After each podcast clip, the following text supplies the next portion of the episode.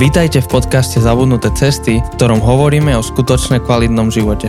Na novo objavujeme kľúčové spôsoby života, ktoré v súčasnej spoločnosti zapadajú prachom. Volám sa Jose Ja sa volám Janči. a dnes sedíme v kancelárii Element. Sme v Hradci Kráľovej, ako sme vám hovorili. A tu s nami sedí Lukáš Targoš. Lukáš, vítaj. Vítejte. Uh, Lukáš je kazateľ, on je hlavný vedúci zboru Element v Hradci Kráľovej a on je ten český Andy Stanley, o ktorom sme vám hovorili v bonuse. Uh, Lukáš je fanušik hokeju, uh, je veľký uh, čitateľ, viac ako ja, takže, takže ma prekoná. A on A je je- hlavný vedúci teda zboru A je fanúšikom YouTube. a fanušikom YouTube. Tu, jak tu sedíme, tak tu je taký plagát niekde. Obrovský, A nie jeden. viacero plagátov na, na YouTube a No, okrem toho je obrovská knižnica. Na koľkých koncertoch YouTube si bol? Pamätáš si to? Uh, na moc ne, jo, asi jenom na devíti, ale uh, Viac jak ja. jenom, ne, jako opravdu fanoušci, co znám, tak někteří z nich jako jsou na devíti na jednom turné, jo, já jsem byl na devíti na několika turné dohromady. Já většinou, když je nějaký turné, tak jedu na dva koncerty. A jediný, jediné poslední turné z posledního let, na kterém jsem byl, kde jsem byl jenom na jednom koncertu, bylo Joshua 3, teď po těch 20 letech. A jinak, uh, jinak jako jezdím uh, na, uh, na to turné většinou na dva koncerty různý. Jo. Máš nějaký z těch koncertů, který byl top, na který Mně se hodně líbily ty poslední dvě turné uh, uh, Songs of Innocence a Songs of Experience, jak to bylo tyhle ty dvě poslední uh, turné, protože to bylo uh, indoor uvnitř haly a uh, mělo to vlastně takovou tu, uh, tu, uh, ta, ta stage byla propojená takovou tou a, a, obrazovkou, ve které se vlastně dalo být uprostřed, takže to bylo hodně spojený a tím, že to bylo uvnitř, tak to bylo hodně intimní, byl, byl fantastický zvuk, který je lepší samozřejmě nazvučit uvnitř haly než na venkovním stadionu. Takže mě se ty koncerty uh, uh, Innocence a Experience a Experience a Innocence líbily jako fantasticky. Mm. Jo. Ten, ten poslední, na kterém jsem byl, uh, vlastně předposlední, poslední jsem byl v Dublinu a předposlední v Hamburgu před rokem, přesně v říjnu, tak ten byl asi nejlepší, to byl fantastický koncert. Mhm. No super. Um, Lukáš, tešíme sa, že, že môžeme tu byť uh, u teba a že môžeme ťa vyspovedať uh, najbližšie epizódy. Keď sme sa rozprávali s tebou o tom, že o čom by sme mohli hovoriť, tak ty si priniesol takú tému, že, že církev, ale nielen hoci ako církev, ale že zrozumiteľná církev, čo je, čo je celkom zaujímavá téma a, a myslím, že to tak sedelo do, do tej myšlienky, že zabudnuté cesty. Prečo si myslíš, že, že je církev ako niečo zrozumiteľné, nie niečo zabudnuté? No, eh, každá církev byla někdy eh, v minulosti srozumitelná něč, někomu, jo, nějaké skupině lidí, jak vznikala a problém je, že církev, jako každá instituce, eh, je dost pomalá ke změnám. To znamená, že nereflektuje rychlost změny okolo sebe, proto působí na lidi, jako že je jakoby z jiné doby, že je zkostnatělá. Ne protože by nutně byla vnitřně, ale protože nestíhá to tempo změn. A proto také vznikají nové církve neustále, které se snaží být eh, srozumitelní té své kultuře, té své době, eh, ve které jsou. A my jsme vlastně začali element před eh, 16,5 lety právě s touhletou vizi. Jo? Bůh nás přímo povolal s mojí manželkou tady do Hradce, abychom založili tuhletu církev právě jako prostředí, které bude srozumitelné typickému českému ateistovi. Takže my jsme vytvořili tu církev tak, aby když tam přijde 30-letý chlap ateista, který nikdy nebyl v církvi, tak aby rozuměl, o čem mluvíme. Nenutně souhlasil, ale aby rozuměl, o čem mluvíme a vydal se na cestu poznávání víry, protože ho to bude zajímat, bude mu to připadat srozumitelné, užitečné, zajímavé a bude chtít vědět víc. Takže ta celá představa byla, že chceme mít srozumitelnou církev a ten termín srozumitelná církev před těmi 17 lety, když jsme to začínali, tak obe, obecně nebyl používaný v církvi. Neznám žádn, žádnou církev tehdy, která používala spojení srozumitelná církev. Dneska to používá skoro každá druhá církev. Mi přijde, když čtu nějakou anketu, jak chcete působit na lidi, tak říkají, jsme být srozumitelní. Ale ten termín tehdy se nepoužívá. My jsme byli jedni z prvních, kteří ho začali cíleně používat. A vlastně jsme tím chtěli říct lidem, církev pro vás může být srozumitelná, protože to je hlavní jakoby překážka, proč lidé se do církve nejdou podívat, protože jim to přijde, že je to něco, čemu nebudou rozumět a co jim uh, tam ublíží, protože jim někdo vymije mozek. A když pak jako zjistí, že to je srozumitelné, že tam to rozvíjí jejich myšlení a můžou hledat, tak je to pro ně atraktivní. Možno, že mám takú otázku ešte ďaleko, ďaleko do histórie. Čím myslíš, že bola najzrozumiteľnejšia tá prvá církev? Počiatkoch. Tá asi si nemusela klásť otázku, či je zrozumiteľná. Alebo kládla si? Já si myslím, že každá církev eh, v průběhu času byla v těch počátečních fázích existence srozumitelná té skupině, kterou se snažila zasáhnout. Takže první církev byla srozumitelná těm prvním lidem, druhá církev těm druhým lidem. Mm-hmm. Problém je, když ty církve jakoby jdou z generace do generace a nemění se spoustou generací, zůstávají jakoby v té předchozí generaci a pak se to stává nesrozumitelným. Tam vidíme třeba v té eh, první církvi, že ten zlom potom eh, nastává někdy 200-300 let po Kristu, že najednou ta církev začne jakoby přemýšlet jinak než ti úplně první křesťané, kteří se brali, že jsou skutečnými Ježíšovými následovníkami, jsou proti kultuře, jsou, ne, nebo ne jakoby proti kultuře, ale že jsou kontrakulturní do velké míry, že jsou jakoby noví lidi, že Bůh začíná něco nového. A najednou pak tam přichází jakoby vlivy zvenčí, ať už třeba gnostické vlivy, nebo jsou tam vlivy třeba, že některé, někteří křesťané začali tahat starý zákon, to, čemu dneska říkáme starý zákon, tedy tak neměli pojmenované, do křesťanství. Začali používat názvosloví uh, z, ze starého zákona pro uh, pro křesťany, které do té doby vlastně křesťany nepoužívali. Takže například, když dám konkrétní jeden příklad kněží. Jo, první církev věřila ve všeobecné kněžství, každý člověk, každý muž, každá žena, každé dítě, všichni jsme kněží, všichni zastupujeme Boha, jsme k Bohu jakoby blízko. A kněz byl někdo, jako kdo je zástupce Boha před lidmi nebo lidí před Bohem a oni věřili, že každý křesťan má přístup k Bohu. A, a v těm vedoucím církvi nikdy neříkali kněz, ale najednou vidíme, že nějakých několik set let po Kristu začnou používat slovo kněží, kněží a, což je starozákonní termín. Je to termín z jiných náboženství, ale není to křesťanský termín. A je to příklad toho, jak ta církev začala jakoby aplikovat některé ty staré vzorce do svého chování a začala být čím dál méně srozumitelná těm lidem, kterým se snažila sloužit. Takže to je plíživý proces a v těch našich protestantských církvích různého typu samozřejmě uh, je to mnohem rychlejší. Tady vidíme ten přerod doslova ze dne na den, zvlášť v dnešní době, kdy se kolem nás svět mění velmi rychle. Hmm. Mám takú otázku, možno, že bude znieť, že je to to isté, ale z inom to nasvietím.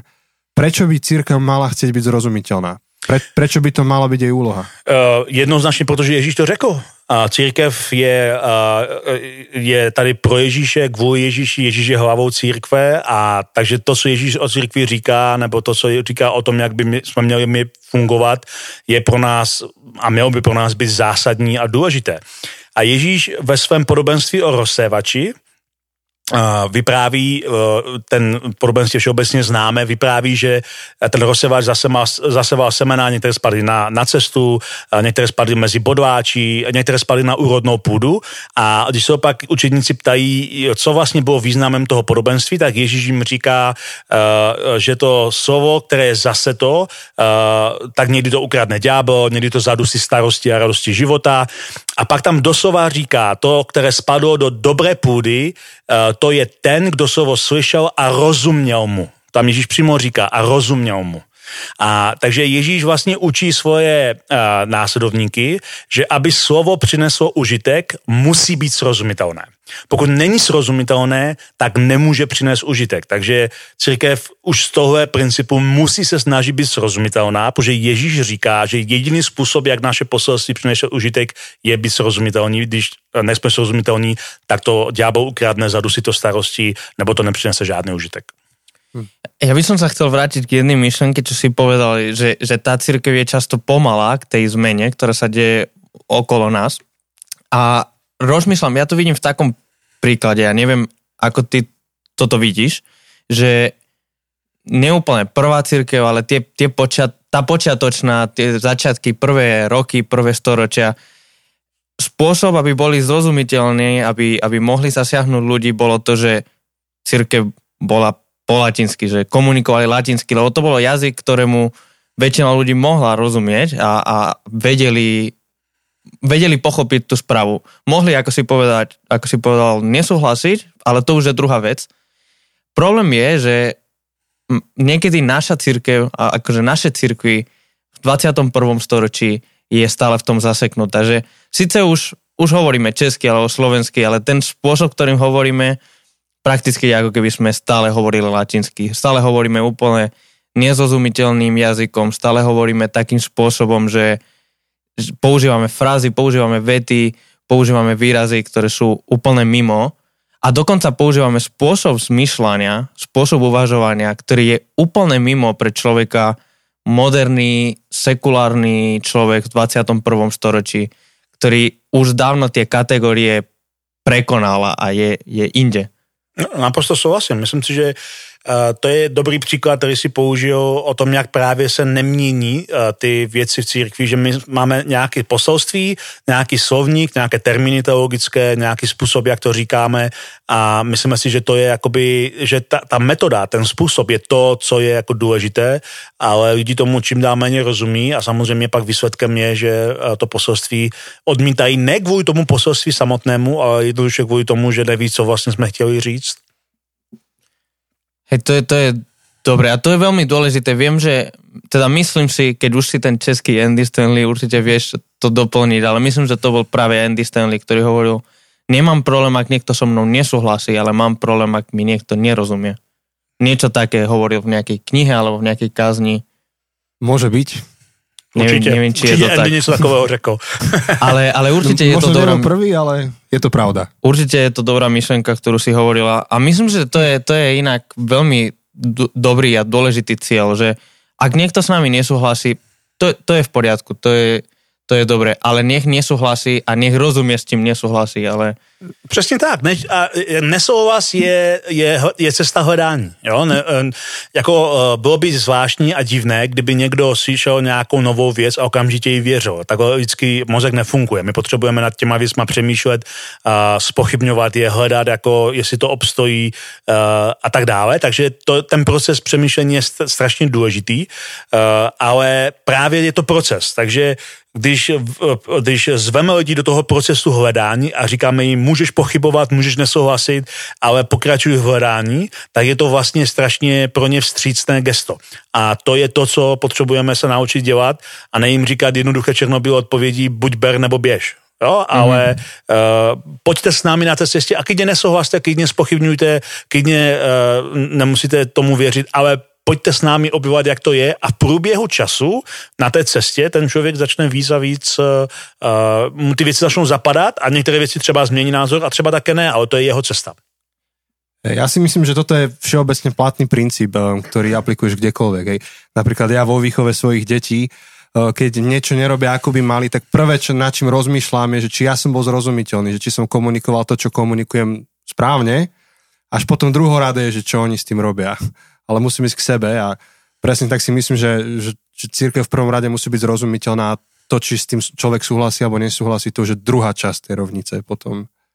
Hej, a možno no. máme, alebo vo všeobecnosti okolo nás uh, ľudia, ktorí sú mimo církvy, ten, ten klasický, a dá sa, nedá sa úplne takto zo všeobecniť, ale ten klasický sekulárny človek v 21. storočí, on možno má taký pohľad na církev, že buď ber alebo utekaj, ale nie je tu priestor pre rozhovor, nie je tu priestor pre, pre uvažovanie, je to také dogmatické, tvrdé, buď veríš, alebo odchádzaj.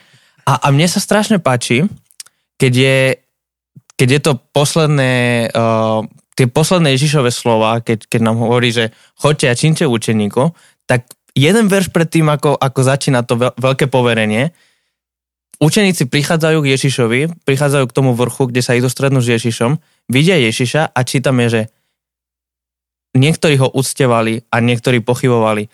Ale to poverenie pat, patrí všetkým. Aj tým, ktorí hneď verili a hneď to akceptovali a nemali problém, ale aj tí, ktorí pochybovali a ktorí a to naozaj, akože je to takto a, a mali pochybnosti, mali otázky, aj tým a, patrí to poverenie. Myslím, že toto je veľmi dôležité niečo, čo možno církev potřebuje reflektovat a potřebuje, potřebuje ukázat dnes. Potřebujeme se k tomu, tomu zase vrátit, přesně tady tomu, co říkáš, protože uh, my, my si můžeme sami za to, že, že lidé mají tenhle pocit z církve, protože jsme vlastně stvořili stvořili církev, kde věříme, že jistota učení je hlavní hodnota. Že to, na čem záleží, je mít správné učení a pochybnosti jsou vždycky nepřítelem. Jo? Takže my, kolik já jsem slyšel kázání, už jste taky kluci slyšeli kázání v církvi od různých kazatelů, že pochybnosti jsou z ďábla, jo? že pochybnosti jsou nepřítel, že pochybnost je něco, něco špatného, ale pochybnost je jenom odvracená stránka víry. Aby člověk mohl něčemu věřit, musí nejdřív pochybovat. Pochybnost je hrozně důležitá pro to, aby mohl uvěřit, aby mohl vůbec věřit. Takže uh, opak uh, víry je nevěra, ne pochybnost. Pochybnost je důležitá součást toho procesu víry a ten verš, který si použil, ten je nádherný. Jo? To, že ti učedníci byli se vzkříšeným Kristem při jeho pověření a stále někteří pochybovali, je úžasný důkaz nebo pozbuzení pro všechny, kteří mají s něčím pochybnosti, že to jim nemusí bránit na cestě pokračovat dál za Ježíšem a objevovat, i když vlastně o něčem pochybují. Dokonca, no. ak, ak ešte mi napadlo, kým si hovoril, že, že pochybnosť je taká dôležitá, lebo ak máš prijať tú správu kresťanstva, tú správu Ježiša, tak ty potrebuješ spochybniť svoj vlastný svetonázor. Ty na to, aby si mohol mať vieru, potrebuješ mať pochybnosti o tom, že možno môj svetonázor sekulárny, ateistický, alebo, alebo akýkoľvek som mal, tak ten musím spochybňovať. Takže presne, presne. doslova pochybnosť je súčasťou tvojej cesty a, viery. A myslím, že by sme tomu mohli venovať celú sériu jednu. Je to, pochybnosti. To, to môže byť ďalšia séria. ja mám takú otázku, Lukáši. Trošku sme o tom hovorili aj na ranekách spolu v súvislosti teraz s pohrebom Karla Gota, že pravdepodobne existuje nejaké napätie medzi tým, keď církev chce byť zrozumiteľná a súčasná a možno, že medzi tým, keď má byť nejaká, ja neviem, dôstojná. A ako by si pomenoval to napätie, ako by si ho charakterizoval?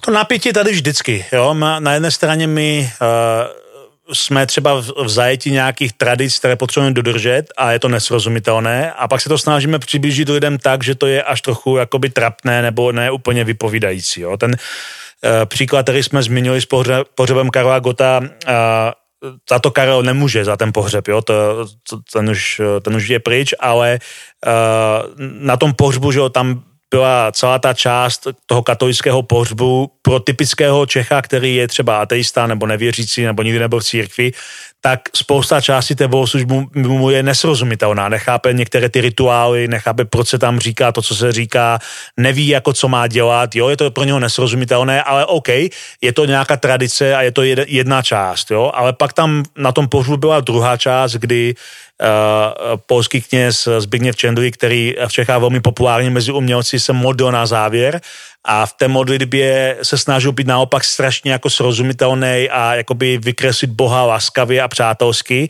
ale podle mě to přehnal na druhou stranu. A působilo to až trochu trapně, kdy on Bohu doporučuje, co Bůh má udělat a kdy vlastně srovnával smrt Kalagota ze smrti Ježíše a to už, to podle mě trochu přestřelil. A to je právě ta tenze, které církev vždycky čelí a čelit bude ve snaze o srozumitelnost. Máme být srozumitelní, ale když jsme srozumitelní tak, že to jakoby to poselství změníme nebo ho vytvoříme až do nějaké infantilní podoby, tak se to stane jako spíš trapným než srozumitelným. Takže to napětí mezi nesrozumitelnými rituály a až jako trapným jako zesměšněním je tak jako velká to napětí, že najít ten střed, kde se jako v tom pohybovat je uh, těžké. Není to něco, co se dá vyřešit jedním šmahem nebo nějakým pravidlem, je to prostě kreativní tenze, kterou když uh, přistupujeme k tomu, jak se snažíme tvořivě prezentovat evangelium, tak budeme vždycky řešit, kde je tam mes, aby to nespadlo do trapnosti a uh, kde je zase tam mes, aby to nebylo tak jakoby složité, že tomu nerozumí lidé, kteří nemají přístup nebo pozadí uh, v náboženství nebo v církvi. Hmm. Možno by si mohol v rámci tohto napätia uh, hovoril si, že keď ste začali túto církev element, uh, v, ktorej, v ktorej práve sme vo vašich priestoroch, uh, tak vy ste sa snažili a, a ste boli prví, alebo jedni z prvých, aspoň, ktorí ste hovorili o zrozumiteľnosti, o tom, že chcete byť zrozumiteľná církev, tak mohol by si nám trochu hovoriť príbeh, ako to, ako element vznikol, prečo práve zrozumiteľnosť, trochu, trochu váš príbeh ako církev. Ta srozumitelnost byla naše hodnota, kterou věříme, že nám ji Bůh da, jako řekl, že takhle máme tu církev udělat. Jo? Já jsem měl uh, vyloženě jakoby vidění, ve kterém jsem viděl, jak, jak ta církev má vypadat a byla to naše hodnota od začátku, ale uh, ta hodnota, že je, jedna věc je mít hodnotu a druhá věc je hledat způsob, jak to udělat v praxi. Jo? Takže my jsme například v době, kdy jsme začínali, tak uh, v naší církvi, kam patříme většina většina zhromáždění nedělních trvá, trvala jako dlouho, jo? trvaly prostě dvě, tři hodiny a Uh, já si pamatuju, že uh, než jsme začali element, tak jsme naštívili s manželkou jednu jako církev v naší denominaci, toto zhromáždění bylo tři a půl hodiny. A bylo to strašně dlouhé, jo? jako přes hodinu písničky, přes hodinu kázání, pak přes hodinu oznámení svědectví jo? a nějaká omáčka mezi tím. A bylo to tak strašně dlouhý, jo. děti se tam kroutily jako po zemi úplně v záchvatech, jako jo. Já, já, jsem, já, já jsem křesťan většinu svého života, mám jsem tam ztratil víru, jo. bylo to strašně fakt dlouhý.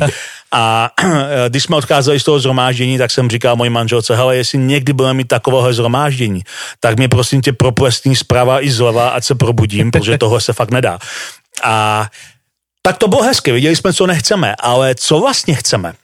Tenhle, tenhle ten negativní zážitek mě vlastně přivedl k tomu, že jsem začal přemýšlet, co je ideální zhromáždění, jak má vypadat. A my jsme vlastně cítili, že Bůh nás specificky volá, abychom sloužili hlavně skupině 20 až 40 let, protože to byla nejméně zasažená skupina eh, v Hradci, kde jsme se stěhovali a zároveň, eh, zároveň, aby jsme se snažili zasáhnout hlavně muže, protože ženy jsou vždycky lepší a přizpůsobí se, ale muži, když přijdou do církevního prostředí, které je feminní, kde je to jakoby příliš ženštilé, tak mají problém zapadnout. Takže když je to obráceně, tak ženy nemají nikdy problém, protože jsou prostě lepší než muži.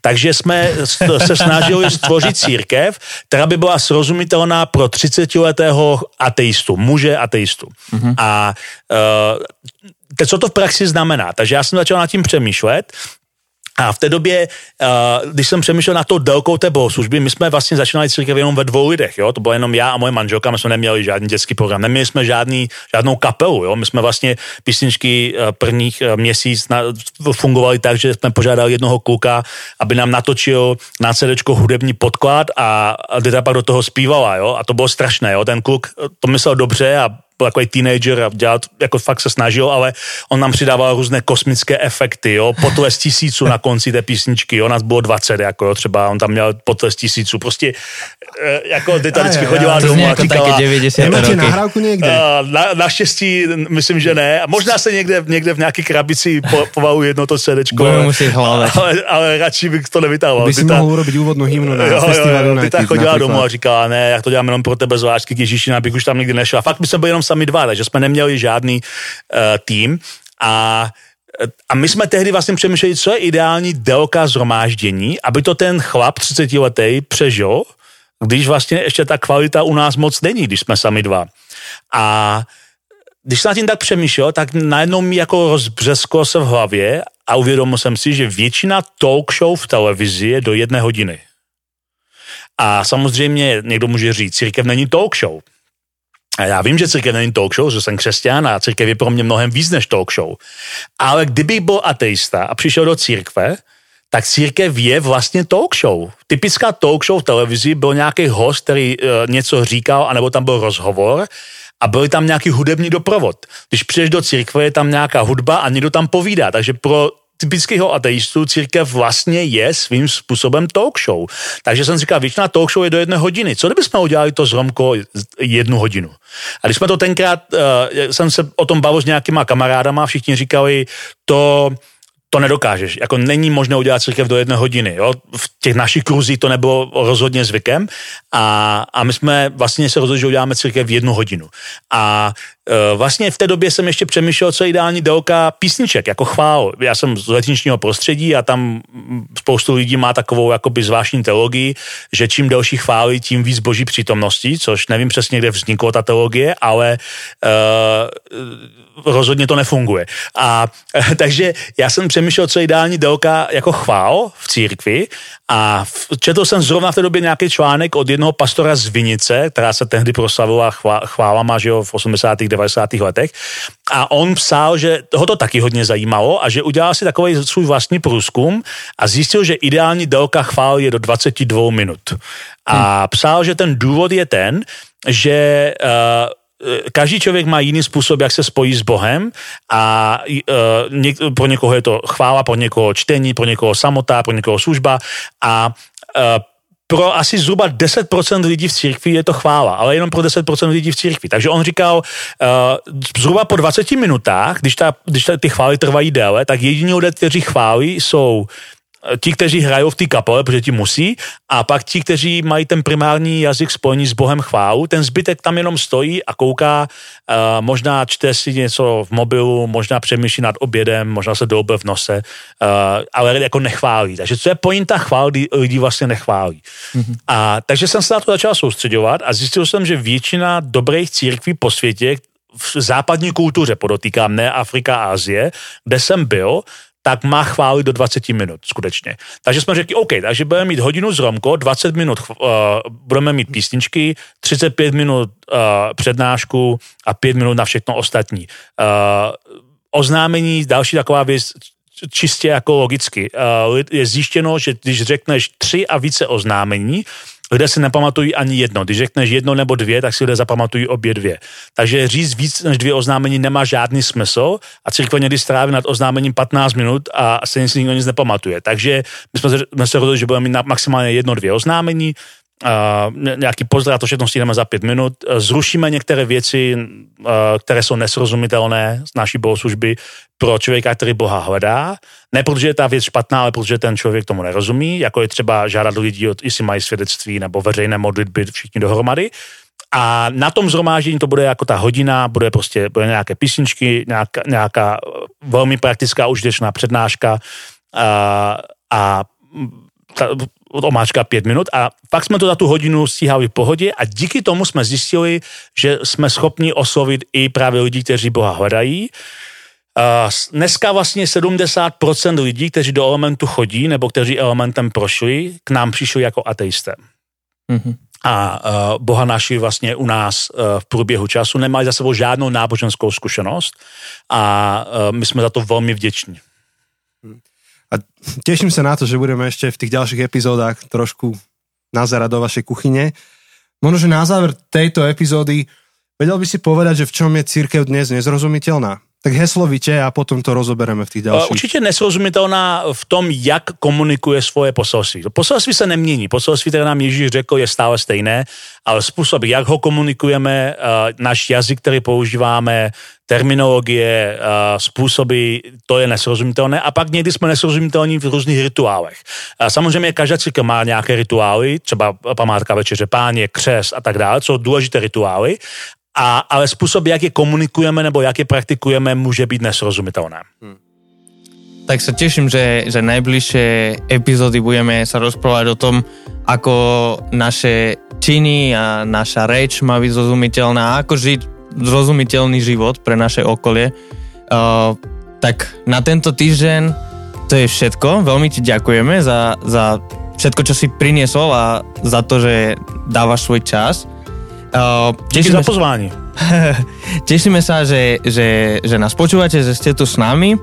Takže vidíme sa, počujeme sa budúci týždeň. A môžete nás medzi časom zdieľať medzi vašimi priateľmi alebo um, na sociálnych sieťach, na Instagrame. Ak sa vám tie myšlenky páčia, tak tým, že ich zdieľate, tak ich posúvate ďalej. A samozrejme, ako v každej sérii, chystáme na konci Q&A, kde chceme sa Lukáša pýtať, vaše otázky, to, čo vás zaujíma, to, čo neroz, čomu nerozumiete, čo je nezrozumiteľné možno, tak uh, určite nezabudnite nám poslať, napíšte nám na Facebooku, na e-mail, na Instagram a, my sa budeme pýtať uh, na konci série Lukáša. Tak vám ďakujeme zatiaľ za vašu pozornosť a vidíme sa alebo počujeme o týždeň. Ahojte.